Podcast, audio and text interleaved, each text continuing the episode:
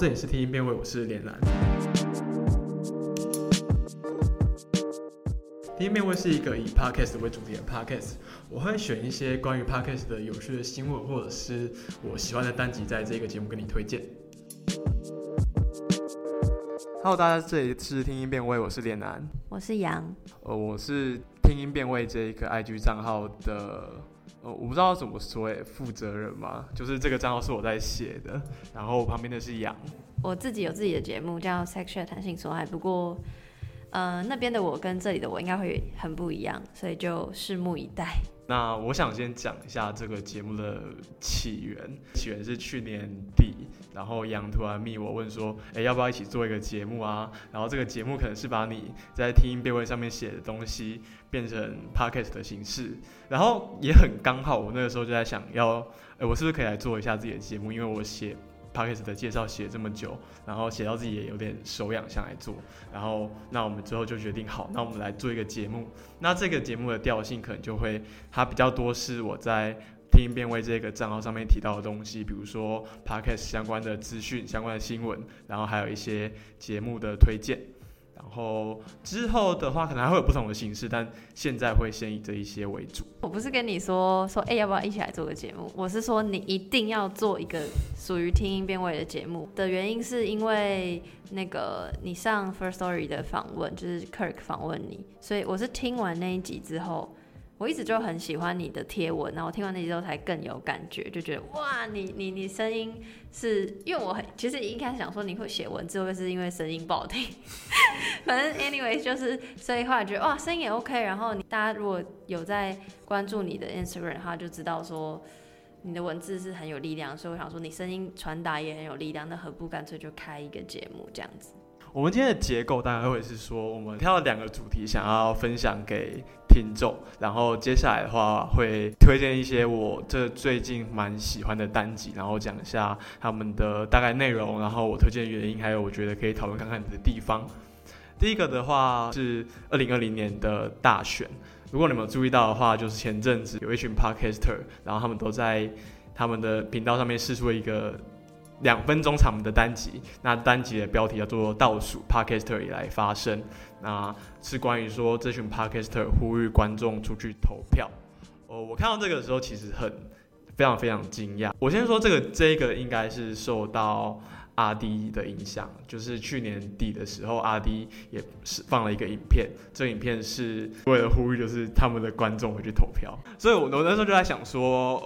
YouTuber 都可以做到这样的串联，然后我就在想说哇，那什么时候 Podcaster 也可以做这样的串联？因为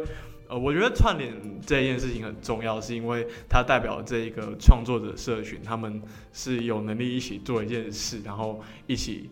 和他们的观众有好的互动的。那所以那时候我看到这个串联出来，就是 Podcaster 们的串联出来，我就很惊讶。然后我看到我就看一下是谁办这个活动，我看是 SoundOn 和 Firstory 一起办的。好，我先问一下杨好，你那个时候是怎么收到邀请的？因为我很常来 Firstory 的办公室，就是做这件事，因为我跟他们合作语音信箱嘛。如果还不认识我的人，就是我不是 Firstory 团队的，但是因为他们邀请我帮他们代理主持，所以我就会常来他们办公室，比如说借器材啊、借空间等等。然后那时候应该是12月底，然后就 Kirk 刚好在我旁边，所以他就收到那个SoundOn的邀请，然后就问我说要不要加入，因为然后我就。在 figure out 说，那到底是一个多大的串联活动？当然第一时间我很开心，就像刚刚脸男讲，就是我很开心 ，podcaster 也在做这样的事情。只是那时候只是想说 ，OK， 好，我可以硬，只是啊，我该怎么做这样子？当时的第一个感受是这样。那天晚上我就打给上，那天是在晚上8、9点，然后很冷，我在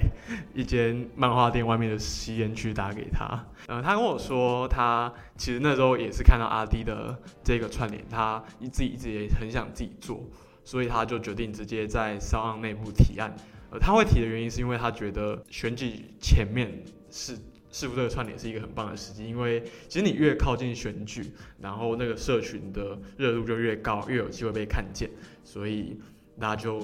提了这个案子，然后也在SoundOn内部通过了。其实我觉得还蛮不简单的，因为他们老板会没有那么怕碰这种争议性的东西，因为应该很多公司会觉得碰政治不好嘛。可是像我觉得阿 D 的那个跟这次 Podcast 一起发生的一样，就叫大家去投票，我没有特别有政党的立场，我倒是觉得应该是我不会有这么多疑虑啊。如果我是老板的话，但我不是老板。我梳理一下那个时间线，那个时间线是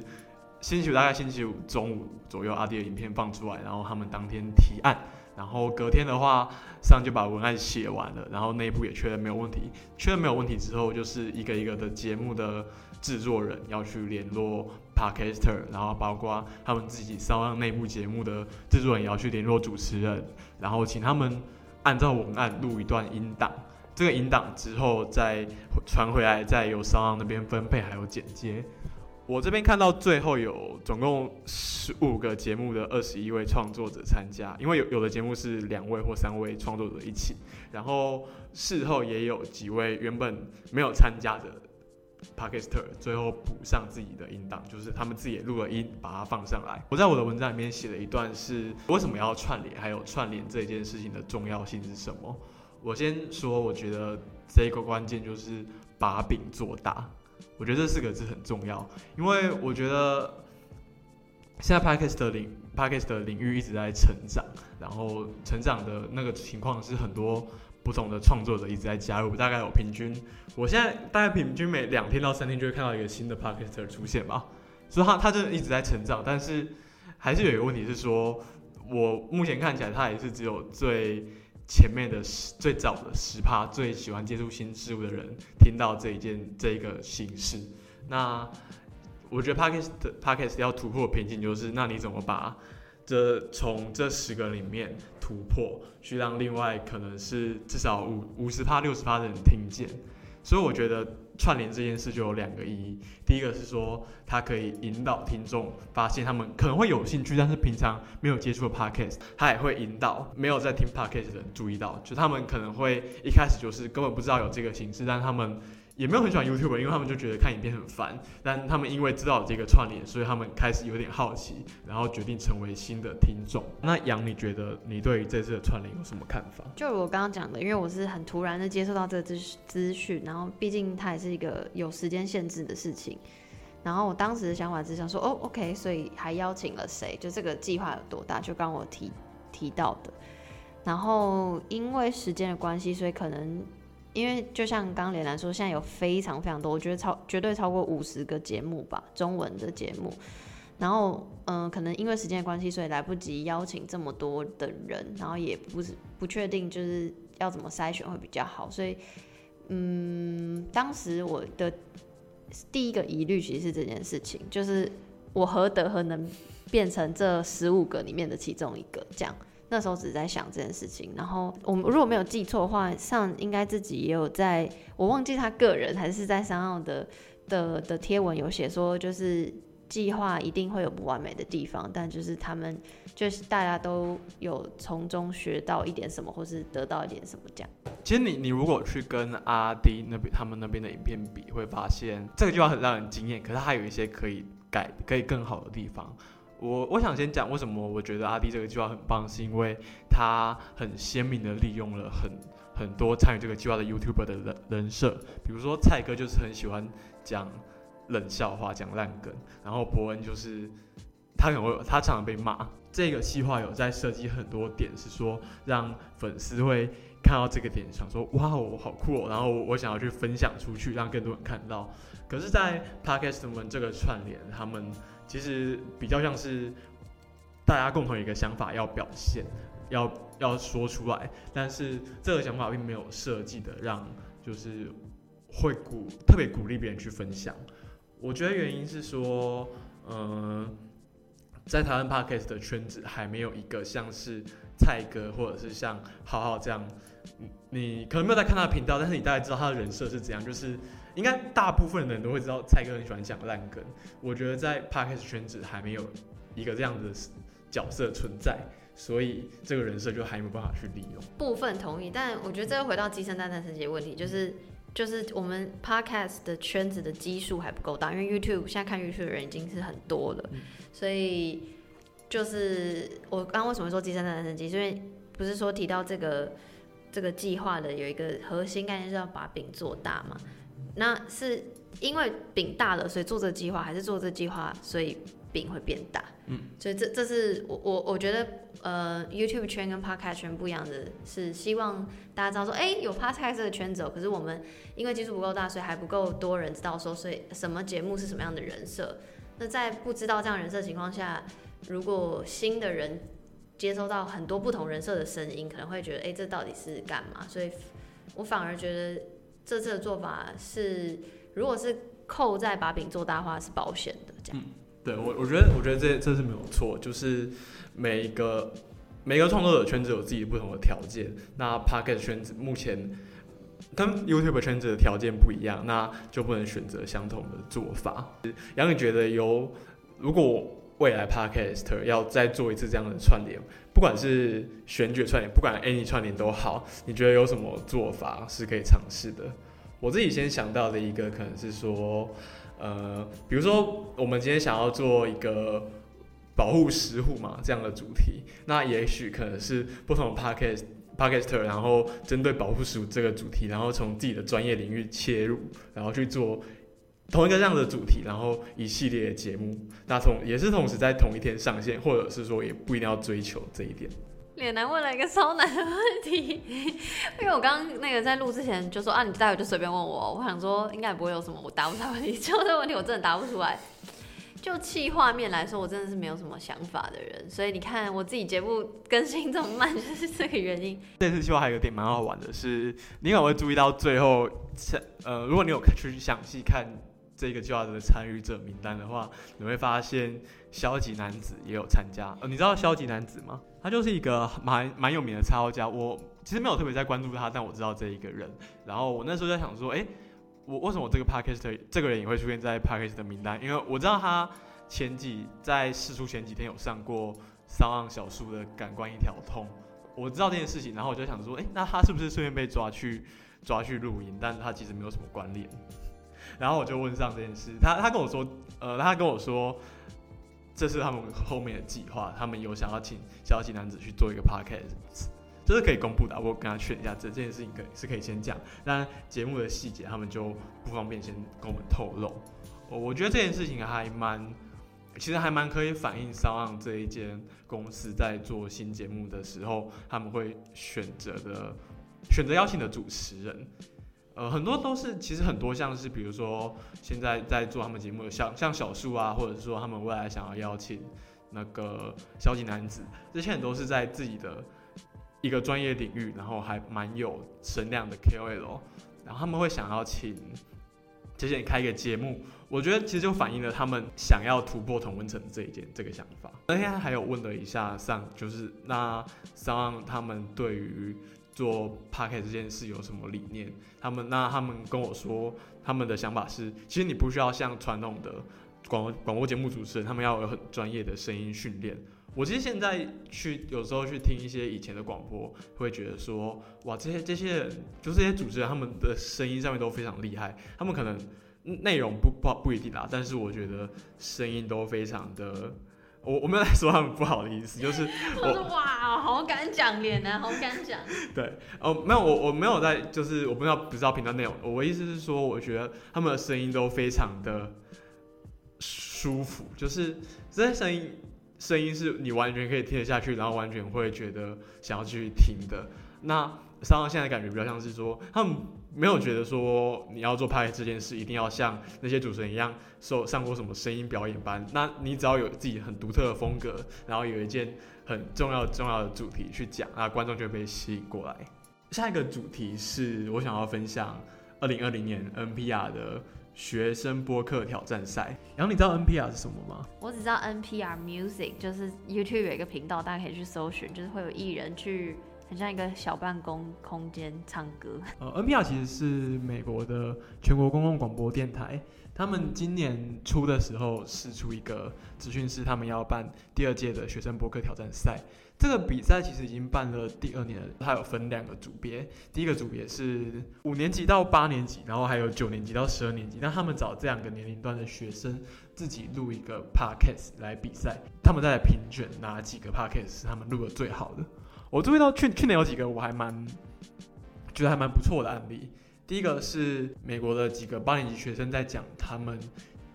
月经这件事，还有很多性相关的东西对于他们的看法，就是他们觉得很多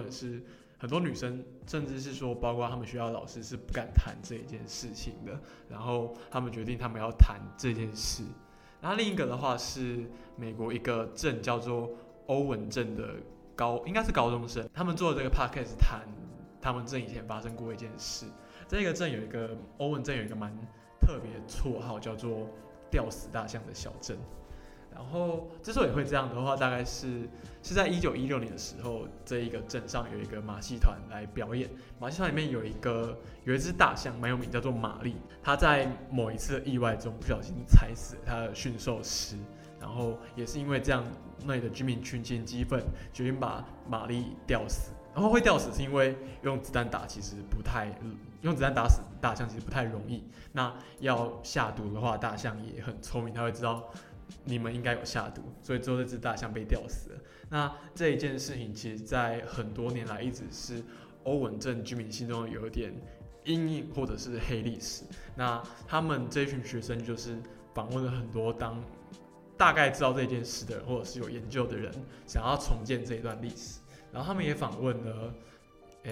在做类似欧文镇复兴的一个社会工作者，然后请他去谈说，那他们要怎么利用大象这一件，重新来用大象这一件事翻转人们对欧文镇的印象。我刚刚介绍里面前2个是有得奖的 podcast， 那我顺便想跟你们谈一下，就是他们建议参赛的学生选哪一些题目，然后还有他们的评分标准。第一个是可能他建议学生告诉他们一个你学校或者是社区发生的事，然后这件事情刚刚发生或是曾经发生，然后你觉得你的听众应该要知道。另一个是每个学生都应该要知道的历史时刻，好比说在台湾可能是228事件，然后再来是就告诉我们某一个对你来说很重要的议题，那这个议题的双方观点是什么。第4个是你想改变这个世界的什么地方，还有未来你想做出什么重大的改变。最后一个是向我们介绍一些小孩子理解大人却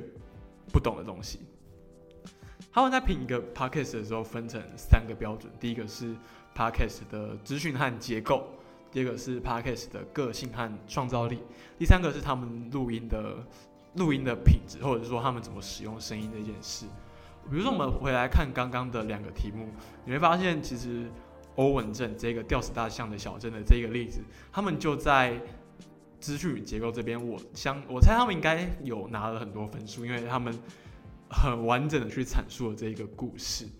那我觉得月经那个例子，他们在个性与创造力这方面应该拿了很多分数，因为这是他们自己的声音，然后他们用自己的声音去说月经这件事在他们生命中的经验是什么。然后我觉得这件事情是很独特的，所以我相信他们在这里应该拿了很多分数。再来是录音的部分，其实它的评分标准其实也不是在说你要录得很好，你要有很好的设备，它其实是在观察你怎么使用声音。比如说你除了在旁白或者是访谈以外，你会不会使用一些jingles啊，一些其他的配乐，然后你用得如何，然后你的声音有没有平均，然后有没有流畅，这些都不是说你用很好的设备才能够达成，反而是说你用一般的设备，它的指南上面其实也鼓励你说，你用手机录音就可以了。反而是你用这些设备，然后你最后剪出来的声音结果是什么？我特别想要谈这一个主题，是因为我之前上了 Firstory 的节目，然后就有一些 podcaster 会来问我说，我觉得他们的节目有什么可以调整的地方。那我也是说，我不是用一个我是一个很厉害的 podcaster 的角度来指导他们，我完全不是用这样的角度，我是用一个观众的角度来看，给他们一些回馈，说，身为观众，我可能会比较在意哪一些点。然后，那我先说一下我，等一下我会请杨分享一下，他会给 Podcaster 什么建议。我比较在意的第一个点是挑选题目。如果是我来看的话，我会很在意独特这件事。就比如说这件事情，你在这上面有独特的观点。那个独特比较像是说，比如说，可能大家都在做访谈啊，但你的访谈有没有一个点是你可以和别人不一样的地方？比如说，你会问很特别的问题，或者是说，你就专门锁定某一个人、某一个领域，或者是某一个类型的人去访谈。然后，我觉得这个选题目嘛，还蛮重要的，因为这决定了你会不会特别容易被看见。那第二个的话，我觉得标题和 show note 都很重要。因为我其实还在听过一些中国的节目，然后中国有一些节目，他们的形式就是他们标题写说，哦，这是什么什么 podcast， 然后这是第123集，大概就是这样子，然后他们也不会跟你说我自己有什么东西，然后我准备讲什么。那这样的话，其实身为观众的话，身为听众，我会有点觉得我没有办法预期我在你这里花了半小时、花了1个小时、1个多小时，我可以得到什么？那我可能反而就会倾向不去听这一集，所以我会觉得 show notes 很重要。那你光看一个好的标题就可以做到很多事情了，比如说你可能看一个访谈，然后这个访谈里面你就写说我今天要访谈谁，然后我再要访谈什么主题，这样其实就已经大概有70%了。那剩下如果你想要做的更详细一点，我可能会想说你可以大概摘要一下你在哪一段谈的什么东西，然后你觉得哪一些东西是你的听众听完可以再延伸去看的，所以我觉得这一点很重要。再来的话是录音的设备，延续刚刚的 NPR 这件事，我知道很多 podcaster 会特别在意，就是说我的录音品质要好，要用更好的设备。但我坦白说，我自己不觉得身为观众，我自己不觉得有这么重要，因为有很多节目，像是我想说，就比如说那个血压计的节目，我觉得它很多背景音啊，很多噪音啊，但我觉得我很喜欢这个节目，那它的背景和噪音反而让它的节目更有特色，所以我觉得，当然这是一个可以改进的地方，但不是一个一定要去在意的地方。那接下来我就问一下，那杨自己有什么意见？大家如果就是很常看我发文的听众，可能就知道我自己就叫大家做就对了，所以我觉得重点是要有热忱，所以他刚连男第一点讲内容很重要，就是这个内容我不觉得你一定要很专业或干嘛，但是你一定要有热忱。比如说你访谈人，你对访谈人这件事情很有热忱，然后是你知道你自己特别想要钻什么故事或领域，那这个东西就很 OK 这样。然后第二个是标题跟 show notes， 我自己是没有在写 show notes， 但是是我自己的节目有文章，但我后来就是因为我当时什么都不知道嘛，就是我就自己做，我也不知道中文 podcast 会长大成这样，所以现在看越来越多，我就觉得哇，好像真的很需要show notes，毕竟我节目都那么长这样。然后第三个是设备问题，我知道很多 podcast 的社团大家都在讨论设备，然后我也很清楚，就大家会很担心什么，可是我真的会就是建议大家，也不是建议啦，就是如果大家来问我，我真的会觉得没差，就先做就对，就 even 是手机什么，反正你之后就是会慢慢成长，做中学，然后就是像那个加格林，就是社群教母，是这样吗？讲的就是我觉得一个节目或一个创作或一个，我不管你是公司还是什么一个自媒体，你要长大。重点是你要让你的观众、你的听众看见你，因为你做这件事情有什么成长，所以我觉得真的不用想说你一开始第一次做就要做到完美，所以就是做，你就有热忱，想要做你就去做，就算只有1-2集，我觉得那也无所谓，然后就算音质很烂，我觉得无所谓，反正就是如果你有热忱，你就会持续做下去，然后你就会慢慢进步这样。这是我如果有 podcaster 来问我的话，我的建议。那下一个环节是单集推荐。那第二件是我们大概每一集都会放一些我们最近听到然后觉得还蛮喜欢的单集，然后想推荐你去听听看的地方。这一次的时间是大概从2020年1月1号到1月13号，就是前天我们听到的节目，蛮喜欢的节目。第一个是静文化的记者手札，然后是请记者胡木请做的节目，叫做血是怎么冷却的。然后这个系列一开始是在谈日月民工这一个案件。我那天跟杨聊到的时候，他好像去爬了很多日月民工的报道，所以我想问一下杨对日月民工有什么看法？啊，我可以不要分享对日月民工，我是很不受控的那个co-host，就是日月民工是一个过去发生的集体虐死儿少案件。by the way，这些集数挑选都是脸男挑选的，所以要不是脸男，我真的也不会特别，因为真的太多东西要听了。对，然后这些东西就是也不见得是我真的喜欢的。对，我觉得因为可能是脸男听到，然后想要推荐给大家，然后大家可以根据我们两个的聊的内容再去决定说，要不要再去细听这样子。然后我反而不是想要讲那个日月民工案，我是想要讲就这个企划本身的好。然后刚刚有讲到这个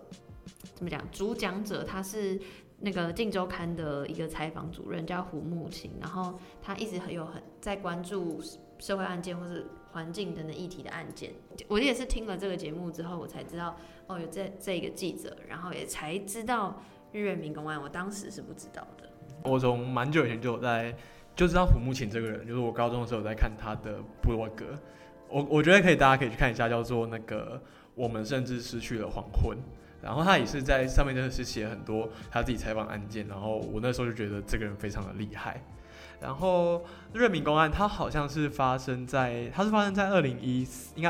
年嘛？对，2013年发生在彰化，然后直接 Google 搜寻日月民工就可以看到超多报道。嗯，好，然后我其实会蛮喜欢这一集的原因，是因为胡木琴节目切入的观点我很喜欢，是说很多人在讲一些社会案件，他很多人喜欢用一个很猎奇的视角去看，就是到底这些参与的人很多么的病态，然后才会犯下这样的罪行。但是胡木琴的视角反而是说，他比较像是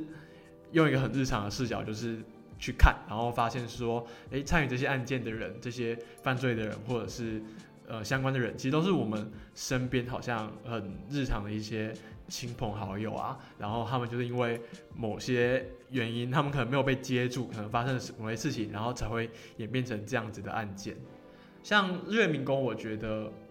其实让我有一种很熟悉的感觉，是说，我简单讲一下，它大概是一个有点像是宗教团体，然后日月民工案是这个宗教团体虐杀了其中一个成员的，也不是虐杀，是他们就是有点在虐待，就是打这其中一个成员的小孩，然后我可以打断你吗？就是它本来不是宗教团体。好，对，如果没有时间去 follow 这个新闻的话，就是她本来是一个女性，她组成的一个反正教大家跳舞的一个组织，只是因为她个人文化成长背景等等，就大家如果去听节目就会知道。然后后来逐渐也变成跟心灵结合、自我成长相关的东西，所以日后因为这个报道出来，所以大家才会说哦，自己是不是一个邪教组织？因为可能很相信的人就会很相信，就觉得是精神的依赖、情感的依赖，然后本来是什么什么武艺，然后后来才改名叫日月民工，所以才会以日月民工来称这个案子。然后因为希望教化或者会希望自我成长，所以才会有这个虐死儿少案，是因为可能他们所谓教化的方式，或是让某一个人成长的方式，可能会牵扯到部分的体罚或是监禁这种事情，然后才会反正有各种误会，然后造成这案件的发生这样。嗯，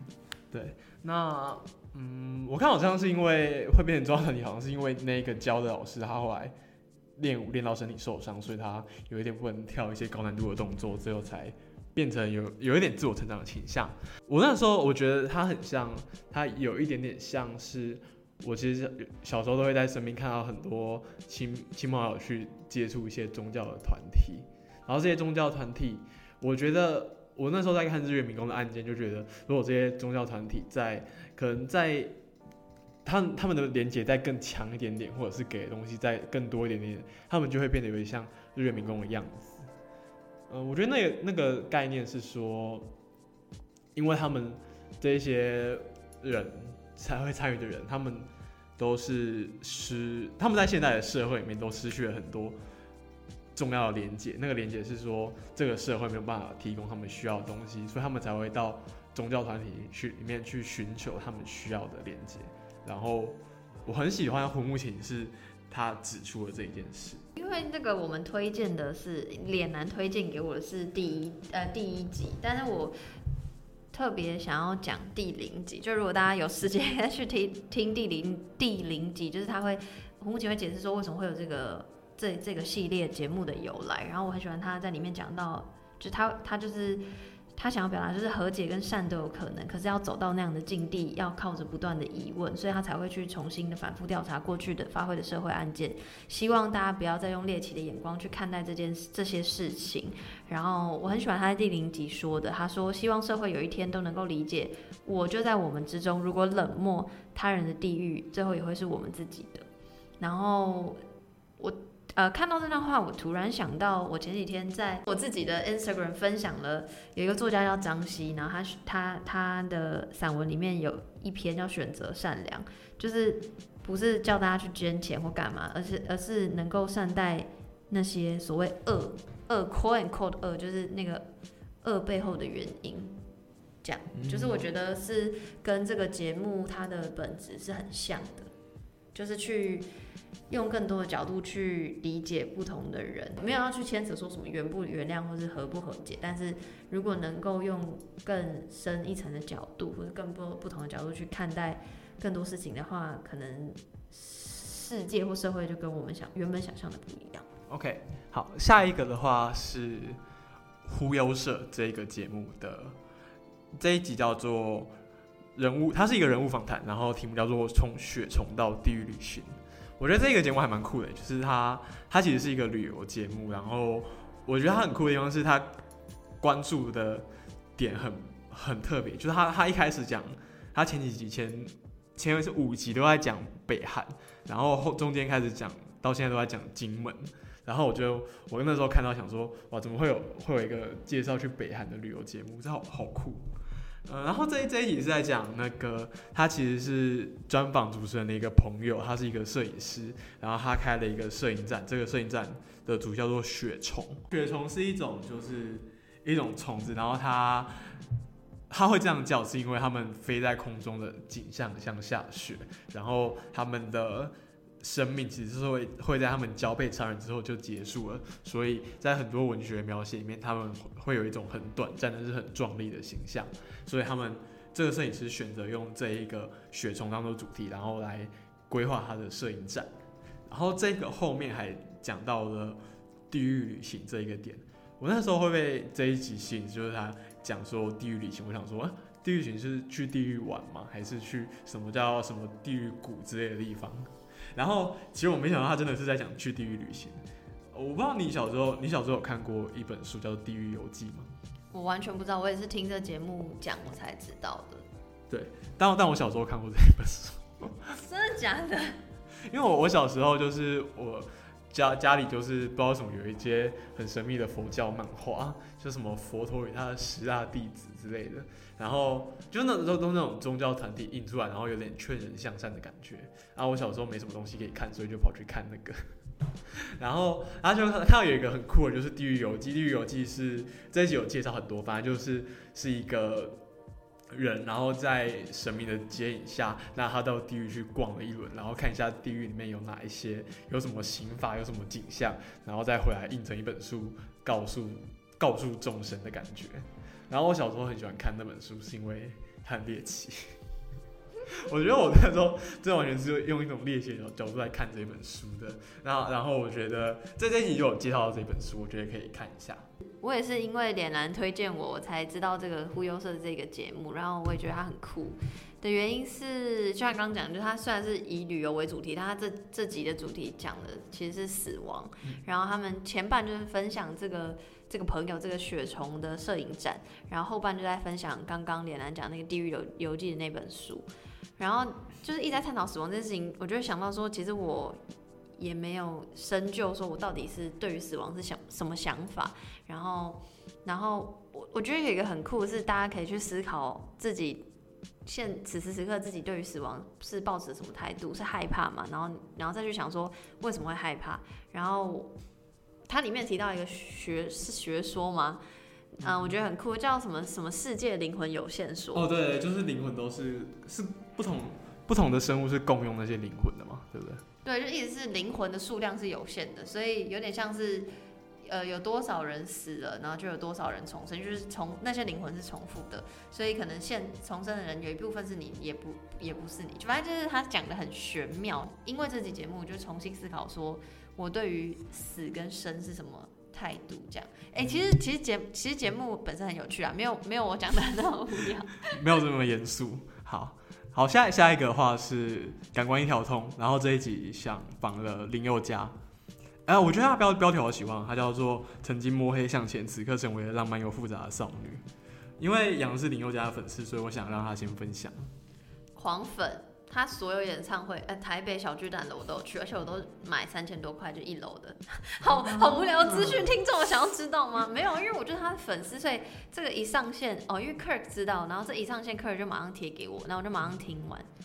但就是那如果有听众是林宥嘉粉丝，就可以去听。这一集我听到一个很印象深刻的地方是林宥嘉提到他其实是一个迷妹的感觉嘛，就是他非常非常喜欢陈奕迅，然后有一集是陈奕迅有一次是陈奕迅去林宥嘉演唱会，但是林宥嘉的那个演唱会的负责人完全没有跟林宥嘉说陈奕迅要出现，然后所以林宥嘉就表现得非常非常好，就是他平常自己完整的样子，然后直到最后一首歌他才发现陈奕迅在那一边，然后他就很庆幸说哦，幸好我不知道陈奕迅要来，不然我就不可能以这一个这么好的姿态给他看到。然后那时候我觉得很酷，就是一个身为偶像的人，居然也有这么迷妹的一面，粉丝真的可以去听一下。下一个的话是翻转体育的节目，这一集叫做“有的人擅长快餐，有的人擅长慢功夫，这没有高低之别”。我觉得翻转体育是一个中国节目，然后我很喜欢这个节目，是因为我自己其实我自己有在打排球，然后就有一点。我在运动的时候就有很多我自己还蛮困惑的地方，然后这个节目是有点像是它有一些时候是从一个有点女性主义的角度去切入运动这一件事，然后我就觉得我很喜欢它的讨论。那这一集是它的年度回顾，那年度回顾就是它大概讲一下是说它今年做了什么，然后明年打算做什么，然后还有他好像是去年才开始做 Podcast 的，所以他就是想说，那这一年来他的心得是什么？我特别想讲的地方就是他只有提到是有的人擅长快餐，有的人擅长慢功夫这一点，是说他觉得每个人都有自己擅长和不擅长做的节目，那有的人就可以做得非常快非常好，那像他自己是没有办法，他觉得他可能就是他只能慢慢做，然后但是做的尽量的精致，然后但他觉得这样的点都很棒，没有高低的差别，然后我很喜欢。我是在脸男丢给我之后就直接听，然后我完全没有就是在乎他的节目的标题叫什么，然后我全部听完想说哇，好有深度，想要听别集，然后才发现哦，它是一个体育节目啊，然后我就OK， 我就没有去听，因为我对体育一窍不通。但这一集是很适合。不管是 podcaster 也好，或是其他领域的创作者，我觉得都很适合去听这一集，因为他有讲到，比如说他做节目时候的自我厌恶 （self hating）， 我觉得我一直有这个倾向嘛，就是你就是会一直在自我反思。然后他后面有提到说，比如说他会问大家说，如果你没有读者、没有听众、没有观众，那你还会继续做你现在在做的事情吗？就他会提很多反思，我觉得是身为创作者，或不要讲创作者好，我觉得。就是你现在大家都自媒体，所以很多东西都是可以值得你反思的，这样，所以我很推单纯这一集。下一个的话是转角国际的，转到国际中央广播，然后这一集的标题叫做《电竞女子的美丽与哀愁：维米利亚之死，电玩圈的性别歧视》。我想推荐原因是因为我其实自己有在打 LOL， 然后维米利亚是一个我知道大概知道这一位选手是谁，然后我也有在关注他发生的事情。那简单来说是这一位选手是一位跨性别的电竞选手，那他在他曾经待过的战队，其实受到很多非常不 OK 的待遇，然后这些待遇让他自己有点甚至是身心受创的。那他也是在去年12月底的时候过世了。然后我觉得其实让这件事情被更多人关注是好的，是因为我觉得电竞这个领域，甚至是说电玩，都是一个非常有很多性别问题的地方，比如说 LOL 这个游戏就是一个很对女性不友善的游戏。你知道这件事情吗？我不玩电动，很抱歉，但我知道 LOL， 但是我完全不知道这个过世的跨性别者，然后我也不知道电玩圈有特别怎么样的性别歧视，但我可以想象，不管在什么圈子都有性别歧视的状况，然后不管是针对男性或针对女性的，或针对跨性别。LOL 的性别歧视比较像是说 ，LOL 有一个术语叫做海鲜角。海鲜角是说有几个，你知道电玩里面有辅助这个角色吗？你说更多一点，我就会知道了。OK， 反正 LOL 这个游戏基本上最简单的概念就是你要在游戏里面，然后打倒对手，然后辅助这个角色是帮助那些负责攻击的角色更好，比如说他可以控制别人，他可以帮忙补血，然后让他可以更好的打倒对手。那这个游戏里面就有好几个很有名的辅助角色，就是很多人在用辅助角色都是女性角色，然后就会很多男生会觉得说啊，那女生就玩辅助角色就好啦，然后女生也不会玩啊，那你就随便玩一玩吧。然后，所以很多比赛，在很多比赛里面，或者是说这游戏本身，女生都是不太被友善对待的。然后我比较有点印象深刻的一个点是，我记得之前看过有一个好像是哪一国的战队，然后这个战队全部都是女生，战队的成员全部都是女生，然后他们当然他们打的坦白说不怎么好，然后他们的对手就是。为了羞辱，他们队友是一个男生的战队，为了羞辱这一群女生战队，他们就是在比赛里面做了非常羞辱性的行为。我觉得转角国际的这一集的性别的东西，因为我自己真的没有在电玩圈，所以我不太有什么 feedback。但我觉得之后我们推荐的几集也跟性别有关，我可以再多讲一点这样。嗯 ，OK， 好。然后下一集的话是频道叫做 Manly， 然后是。我之前有推荐过有一个节目叫做 Steve 说，然后这是他的主播和另一个好像叫做就是另一个人合作的节目。那这个节目有点像是在反省很多男性，比如男性的心理啊、男性气质方面的问题。这一集的话是在讲说，他的标题叫做"男人是否流泪和是否强大毫无关联"，然后就在讲哭泣这件事情和男性的关系。我觉得我其实我觉得真的很多男生应该去听一下这一集，因为很多男生我觉得很多男生其实是很害怕哭泣这件事，不只是我，应该是说我觉得很多人都很不敢哭，那男生特别严重。我想要特别提示，因为上次你就有推荐，就是你前几天的贴文，然后就有推荐。Manly 的第4集还是什么的，然后我就想说 OK 好，我要去听，但我还没听。然后后来因为我在我自己那个 sexual 弹性说爱的限时动态上，就是反正 anyway 就有些问答，然后有听众就推荐我，就因为聊到那个红药丸之后，下面也会提到，然后就听众就推荐我说真的要去听 Manly， 就是跟性别有关，然后特别是指就是为什么会有红药丸，跟就是男性需要怎么样，然后就去听。所以我其实 Manly 我从第1集已经听到好像第2、3集，然后再跳着听第5集。就是我觉得我其实觉得这个节目不只是 for 男性，我觉得就是我觉得我不知道我这样会不会一直重复，但是。我先 overall 来讲，论性别，我其实很讨厌很不喜欢自己讲两性这件事情，因为我很不想要分化说 A 族群跟 B 族群，然后但是我会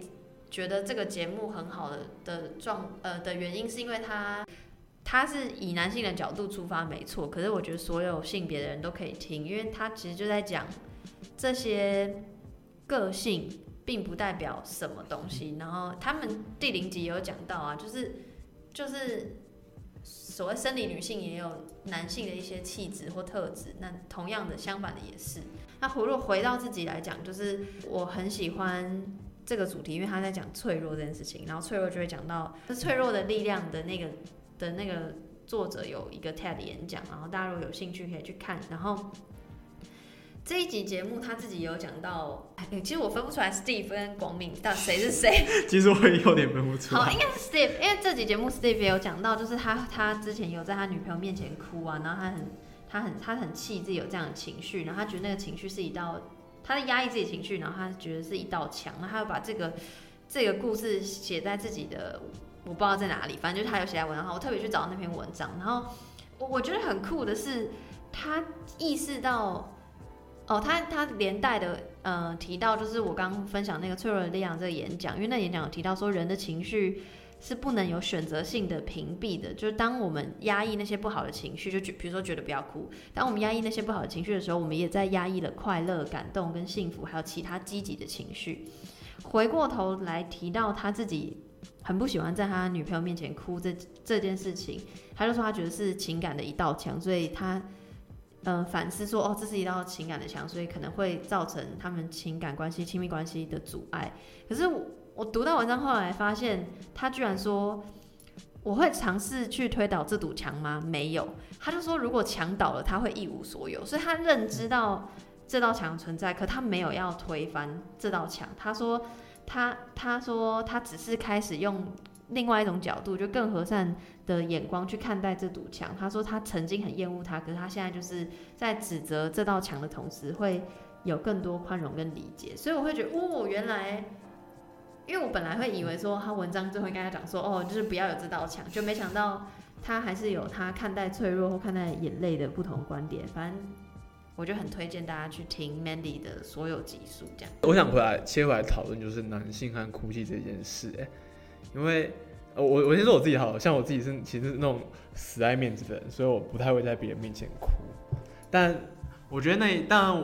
一点又和男性不容易哭泣其实又有点差，因为我自己会觉得我想哭的时候，我会自己找一个时间点让它爆发出来。但我因为我很爱面子，所以我就不会让别人看到。但我觉得真的很多男性是不敢的，欸。我会一直讲一样的理论，因为我觉得我同意。社会有一个主观念，就是这么什么男儿有泪不轻弹，有一个社会的结构在那。对，但是同理，有时候不管是男性女性，有时候就是可能你哭，你就想说干嘛哭？所以无论是什么性别，有时候哭就是 equal 脆弱，就是 equal negative 负面的，可是不见得。所以我才会一直提到说我觉得不论什么性别，流不流泪跟强不强大跟脆不脆弱，其实没有。什么？他没有正负，他不是他就是流泪就是一个事实，一个 fact。然后你再去怎么看待你的那些情绪才是重点。对，就是任何性别这件事情都应该意识到的。下一个是台湾共生青年协会做的5年追求的独立之声，他们其实我注意到他们好像是去年底就在开始做了，但我注意到这个节目其实是大概前几天的事情。然后我很惊讶，第一点我最惊讶的是它是一个台语节目，它是大概应该是我看到的第2个台语节目。然后这一个系列都是在介绍，好像都是在介绍史明这一个人，是说他们采访了很多人，然后这些人就从不同的观点去切入史明这个人的人生中的某一个部分。然后我觉得很棒的就是第一个是我其实我台语没有说很好，因为在台北都没什么人会跟我用台语对话，所以我台语大概是只听得比较好，但是说的不太好。然后我就觉得听到有一个有台语的节目很舒服，所以我也想呼吁一下，希望赶快更多来做一点台语的节目。那另一个是我觉得史明这个人，其实我也觉得他很值得大家去注意一下这个人，欸。你知道史明吗？我知道，但我没有那么深入研究。然后我也是在听到我第一个篇幅就是我在这集的这个注解就说台语，然后5个惊叹号写太酷了吧。然后史明他是人称台独教父嘛，反正他就是一个在日本流亡40年，然后75岁才回来台湾定居的一个偶机上，就大家喜欢叫他偶机上。然后他在19年，就是去年的9月逝世，然后好像102岁还103岁这样。然后我觉得这个除了台语这件事情本身很酷之外，我自己是我觉得这个我想特别提这个节目很酷，是因为我就看到 podcast 的另外一种形式，就是它不一定要是它，因为这个东西它在那个 show note 下面就有写很清楚，它就是有10集，它想要不同的媒介去阐述史明先生的各个怎么讲，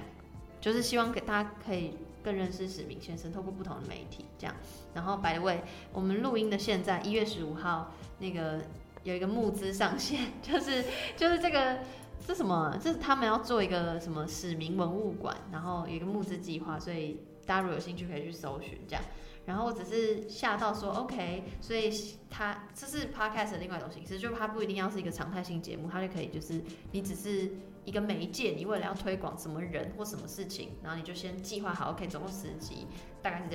怎样，然后就这样。所以它不一定要是就是 podcast 是一个很可以玩的东西，这是我另外的一个反思。然后再来就是讲到刚刚蕾兰讲的那个语言的问题，就是最后面。前面就是这集是国史馆馆长他在分享他的看法，然后最后面后半段就是播放了那个史明的录音，对，台大学生去访问他的录音，然后在最后一段就是国史馆馆长访问这个学生这样，我不确定是不是访问录音他学生 ，anyway 就访问学生，然后。那时候他第一个问题就先问了跟史明有关的问题，他就问有点关系，他就问那个学生说史明的台语，因为他毕竟在日本40年，然后所以他台语你们 OK 吗？听得懂吗？好听吗？这样。然后有一个女学生，因为一个男生女生，我忘记名字，但是那女学生就回答说，她其实第一个听到被问这个问题，她觉得很哀伤。就是越来越少人讲台语，所以才还要特别问说 OK， 所以你听得懂他的台语吗？这样就像你很难刚刚讲的，就算你对于你不认识史明这个人，然后或是你对于政治没有特别热衷，可是你可以来练台语，就是我刚好就反思到语言啊或是文化这件事情，这是我除了节目本身之外想到的2件事。我在这个节目里面其实听到有一小段，我觉得这个概念我还蛮喜欢的是。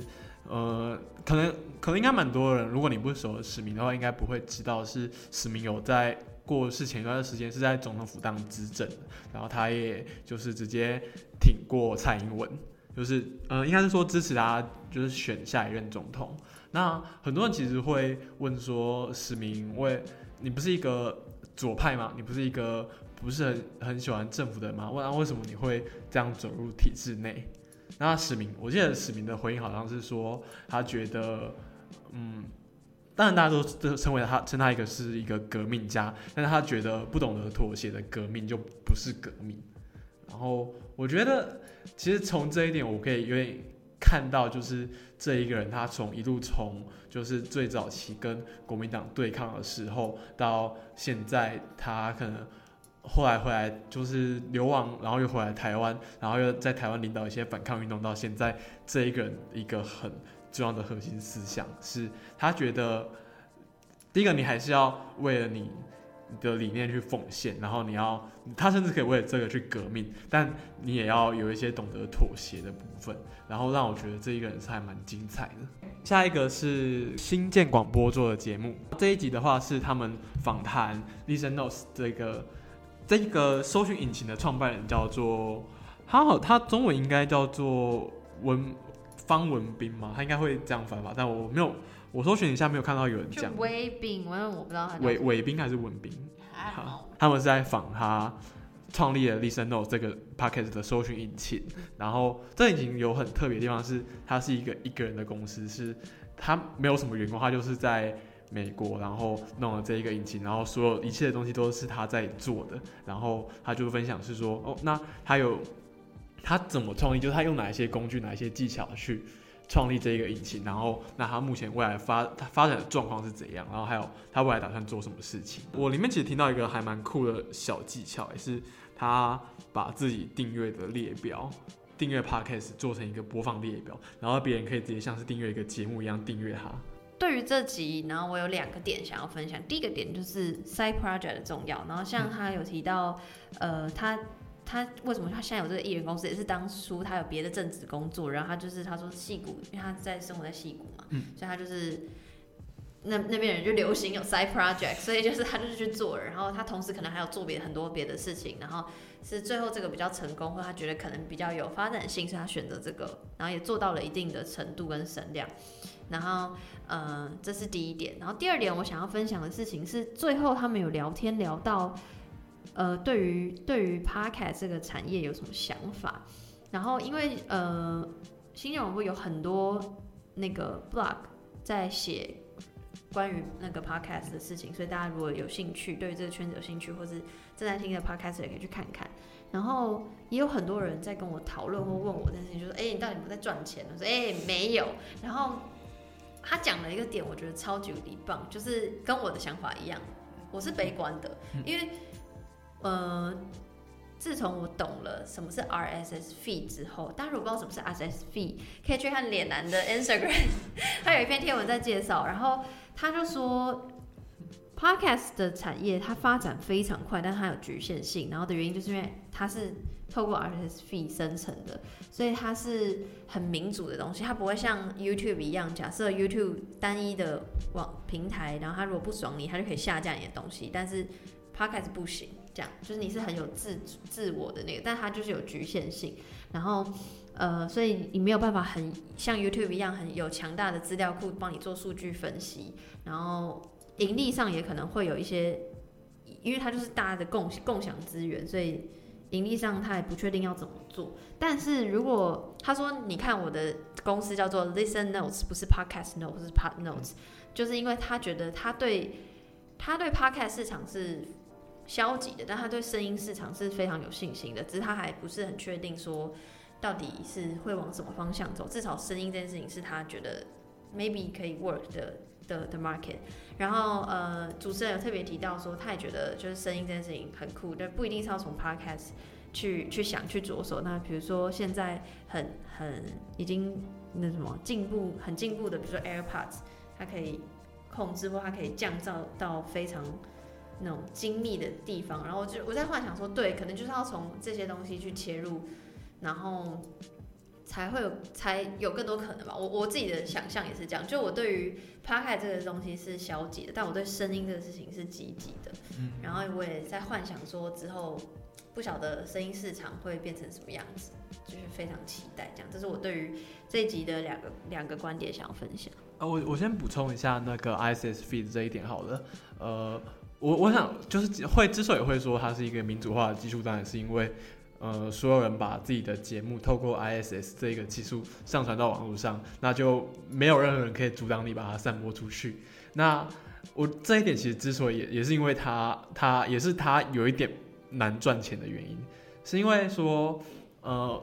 大家都会想比较典型的想象就是 podcast 的盈利模式就是透过别人来下广告在你的节目里面，但 RSS 这个技术它其实只能告诉你，应该只能告诉你就是说大概观众下载多少订阅之类的，就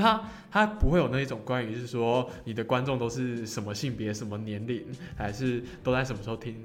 这应该会就性别年龄之类比较详细的统计数字。那如果你缺乏这样的数字，其实就有一点点难鼓励厂商在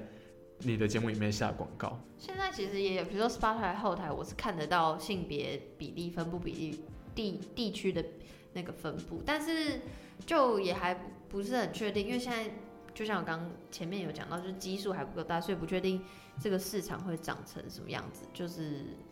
我真的也不知道。对。Spotify 的话，就是它之所以能够出现这些统计数字，就完全是因为。完全来自它的平台用户，就是他虽然说把用 RSS 把节目导入进去那个 Spotify 的平台，那你也可以，你也只能在上面看到 Spotify 自己用户的数字，但全世界用户的数字你是不知道的。所以如果要说未来有可能出现广告投放这件事的话，可能就是 Spotify 大到有一个很多的基数，然后大到厂商愿意根据这个数字来投放广告。我补充一下，或是如果真的，因为就是很多 podcaster 会问我盈利的事情，然后我的看法是，一样 podcast 它是一个媒介，所以像我觉得做得很好，就是科技导读跟区块式，就是它就是一个让大家用不同的媒介去理解它原本要谈的话题，比如说原本科技导读就是电子报的形式嘛，然后每个礼拜3则，然后podcast 是1周1则这样，然后区块式也是，就是。我觉得它是增加互动性、增加多样性、多元性，这样只是不知道这个盈利模式，比如说订阅式是不是可以等到台湾或是中文的听众基数大一点之后会有什么改变？这样。然后我想讲一下播放列表这些东西，我觉得这是一个还蛮可以玩的东西耶，因为我就知道有了这个技术之后，我就有点想要做一些播放列表丢出去，比如说杨可以做一个关于性的节目的播放列表，或者是关于运动节目的播放列表，然后把它丢出去，我觉得这个还蛮好玩的，可以试试看。然后下一个的话是 Firstory 最偏激的 Podcast， 他们是偏激 Talks， 这是我听到他们目前来最偏激的一集。这一主题叫做身为臭一男我们很抱歉，他们真的是臭一男，然后他们跟SoundOn的厌世老姐姐然后一起对谈了一集，然后这集有点在谈论了很多关于就是很多 PT 八卦版上面会出现的争议，就比如说什么女生觉得男生自助餐啊什么之类的，对，就是什么女权自助餐之类的。然后我觉得这一集坦白说，我觉得我没有很喜欢，但我觉得可以去听一下。我先说一下我没有很喜欢的原因，是因为我觉得这一集的节奏没有控制的那么好，就他们有很多想要讨论的东西，可是他们就是很多讨论的点一直在跳来跳去，就是可能这个点没有讨论完，然后就马上进入了下一个战场，然后整个节目就是在一直的不同的战场之间跳来跳去。你不觉得你很吊诡吗？你自己不喜欢，然后还推荐大家去听，因为我自己也不喜欢，所以我自己根本没有听完，所以我不会推荐大家去听。没有，但我必须说，就是复议 Echo 脸男刚讲的，我也是。因为节目的节奏也好，调性也好，可能不是我想象或期望中所谓讨论一件议题的样子。但是之前岁末 QA 的时候 ，Firstory 岁末 QA 的时候，有一个听众问我们说，觉得偏激这件事情能不能带动社会改变？我的答案是 yes。但是就是什么样的改变，跟有没有人什么样的人会喜欢的，就是就在之后再细谈。所以我觉得，如果喜欢偏激的人，的确这集有超多那个听众，因为我看得到 Firstory 的那个 IG， 所以有很多听众有回馈说哇喜欢这集啊，觉得好偏激啊，什么什么之类的。就是我觉得很 OK， 就一定会有人喜欢。然后偏激也有偏激的用意，它可以带起的讨论度绝对有。但就是你如果不喜欢，也不用刻意去听了。就像我大概听了在20分钟，抱歉 Firstory， 抱歉夜市老姐姐。对，但我其实我会想要推荐原因是因为我觉得这个可以衍生出一个问题是，你要怎么用 podcast 好好的来吵架这件事。因为比如说，如果我其实前几天听了一个讲的东西有点类似，是法律白话文运动，然后它的题目叫做你了解女性主义吗？女权和男权其实不冲突，他们是请女性主义有事吗这一个经营这个粉丝专业的人来谈女性主义。那其实如果你想要对于女性主义这件事有一点了解的话，我觉得可以去听这一集。那我觉得但这一集就比较像是一个在传播推广一些知识。那如果我听到 Firstory 这一集，其实在想说，那如果我们有一天找了很立场南辕北辙的两个人，都在性别上南辕北辙的两个人，那他们要来好好吵一架。那我觉得这一集可以引导我们去想说，怎样是可以好好吵一架。比如说我那时候其实在想，这个节目要是多一个裁判的角色，会觉得很好。就是裁判的角色是，他可能是可以掌控讨论的节奏，然后跟双方说，我觉得这个点大概有道理，是为什么有道理，然后我们刚刚讨论到哪里，然后或者是说控制双方不要太跳跃，所以我觉得这个可以想一下。好 Firstory 有听到吗？好 OK， 下一个的话，下一个其实我和杨都很不知道怎么介绍，是秋波电台。秋波，我爱秋波，而且脸男是终于有一个是我主动的，因为是我推，我在不管是 sexual 谈艺术还是我个人 IG 我都大推荐，真的好好听。然后他们其实好像2016年就在做，然后但是他们之前都在SoundOn，后来最近才就是把它搬到那个 Spotify 上也有，所以我现在才发现他们。然后我推荐的之后，我的朋友就说：“拜托，你不知道他们很久，他们很红哎，这样。”然后我就觉得很失礼，很抱歉，跟就是我就一下听超多，因为有时候听对谈性的或是讲话性的节目太久，就是很需要听音乐。然后秋波电台就是他们就是会放，就如像你去那种。你去 YouTube 会有那种什么 Lo-fi Cafe 的那种合集，有点像那种感觉，只是，它会有怎么讲？今天这次那个脸男推荐的是最新1月12号的 Presents， 那他的如果是写秋波，然后写一个数字的话，就是他们中间会有讲话，但 Presents 就是不会有讲话，就是一直不停的咯咯咯。那如果是集数的话，它应该是我没有记错的话，应该是一个月一集到2集，然后。如果是数字的话，就代表中间那个Jimmy 或 QQ， 反正 anyway 就是他们会对话，这样就是会是很放松、很 chill 的那种，是完完全全可以解除我的日常焦虑的。我后来才发现，就一样嘛，就是我朋友说他们已经在很久了，后来去查，他们其实已经有推出过专辑，大家可以去搜寻叫“快乐胯下 ”，by the way，“ 快乐胯下”也是一个。就是这个设计师叫李翰，然后大家一定知道他是谁，因为他是就是之前画那个举牌小人的那个人，然后快乐胯下他的下一个作品，所以有点像他结合这些音乐，反正大家可以自己去搜寻快乐胯下。如果听完秋波真的很喜欢，可以去买专辑支持。天哪，我好像我们没有置入我，直接帮他们业配。我个人真的很爱。对，我也是听杨，就是看到杨在现实推荐，我才知道有这个节目。然后我听了也很喜欢他们的选曲风格，而且我真的很多时候，我为了要写一些推荐，然后我就一直在听别人讲话，然后我就会觉得我受够了，我不想再听任何人讲话了。所以那这种时候就是听一些纯音乐，对我来说还蛮放松的。下一个是我觉得很有趣，我一直很想讨论看的节目是 AB 的异想世界。然后他在前天做了一个节目，这个节目是他 AB 这个主持人红药丸觉醒这个系列的其中一集，叫做不要做自己，要做更好的自己。我前几天看到杨好像在现实有提过嘛，就是我提过那个红药，有观众问他红药丸觉醒，然后我就跟他说我其实一直想要看杨跟 AB 去 fit 做一期节目。然后原因是因为我觉得他们两个可能想法非常非常不一样。我先介绍一下我自己对红药丸的觉醒的理解好了。红药丸觉醒好像是，如果你看过《骇客任务》，大概会知道这个梗是怎么来的。就红药丸《骇客任务》里面就有一个重要角色跟主角说，你现在可以吃。有两个选择，一个是吃手上的红药丸，那红药丸的话就你如果你吃下去就会。如果你吃蓝药丸的话，你就会在现在这个被电脑控制的世界去安全的生活，然后你的生活不会有什么改变。那如果你吃了红药丸的话，你就会觉醒，然后看到真正的世界是什么样子，然后你就要跟这个世界对抗。那红药丸觉醒好像是我理解，它好像是来自欧美的一个思潮嘛，应该是这个，这个思潮有一点像是在说，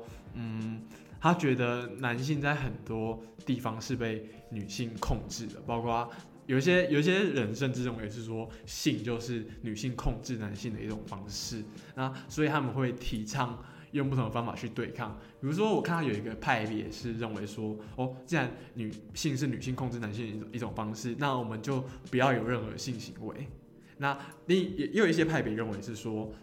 因为既然女性这么喜欢控制男性，那我们也不需要付出对男性也不需要对女性付出真心，我们就去佛放，然后我们就去狩猎女性，然后享受性这一件事情。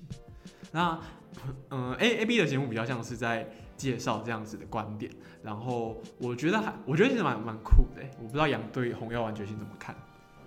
我觉得这会牵扯到我刚刚讲关于性别，因为其实大家，因为毕竟我做性，那性当然就会扯到一点性别。然后我一直很不想要讲两性，然后但是 anyways 我的听众就说，你知不知道红药丸呢？我说我真的不知道。然后后来就大家推荐我去听 AB， 因为 AB 对于这个领域很有涉略，然后他做了非常多集数。那因为时间关系，所以我其实只听了他跟那个。良人十号也是另外一个 podcast 的节目跟里面的十号对谈的那一集，然后我想要分享就是我的听众跟我进行深度的讨论，因为他就叫我去听，我说好，我正在听，然后他就跟我说他说他觉得一定某一个理论。一定会之后会衍生出很多不同的派别，但他觉得 AB 的系统 ，AB 分享的红药丸的系统是在，对不起，我不知道他到底是心理学家还是社会学家，是那个Jordan Peterson 是在他的系统架构下去讲的。然后这个听众推荐我很多书啊，包括什么红药丸之父的有一个著作叫 The Rational Male， 或是。他说有一本书叫《The Way of the Superior Man》，这个听众就跟我分享说，他在红药丸理论中，他找到了一些人生方向的答案。对于情感上，他跟我分享就是那个《The Way of Superior Man》书中有一段话，说什么 "The priority of the masculine core is mission, purpose, or direction in life"， 然后 "The priority of the female core is the flow of the love in intimacy"。反正他就在讲说。男性的怎么讲，生活的核心跟女性生活核心是怎么样，就去分析这样。然后我就 feedback 给他说，我没有不同意这些话，只是我更希望哪一天 mission, purpose or direction in life 不只是 masculine core， 然后只是 a core for somebody， 然后the flow of love in intimacy 也不只是女性，不是 feminine 的 core， 而是 a core for somebody。所以我就说我其实很不想要讲两性，是因为我想要谈的东西是未来，就是性别更没有那么两极化了。但我也同意。要改变未来，必须正视现在，所以才会有这么多的，比如说红药丸理论、各种理论。然后我就会说，我不会排斥 AB 在谈的东西。然后我觉得他是在分析现况。然后，因为人生有一些疑惑或困难，所以从分析现况找到答案。但我就是会很容易想说啊，可是有很多例外，又不是所有男生都这样，所有女生都这样。就是我自己心里会有一些小 OS， 所以我不太去谈这些东西，但我认同这些东西的存在，跟它的确对于某些人有帮助，但又回到我刚刚说的，所以它不是对所有男性都有帮助，也不是对所有女性都有帮助，而且它有非常多不同的派别。然后我觉得这些东西存在的原因，就是因为人需要找到安心感，不管你是什么性别，不管你是什么性倾向。所以我觉得，如果你喜欢听听看，你可以大家都可以去听听看 AB 的红药丸理论，或去听其他网络上的各种跟这个性别有关的理论。我觉得如果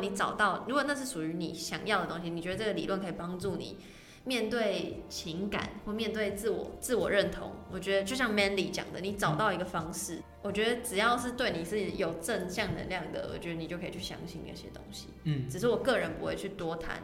男性怎么怎么样，女性怎么怎么样讲，因为我自己想要避免，因为我同时是玻璃心，所以我很怕说错话。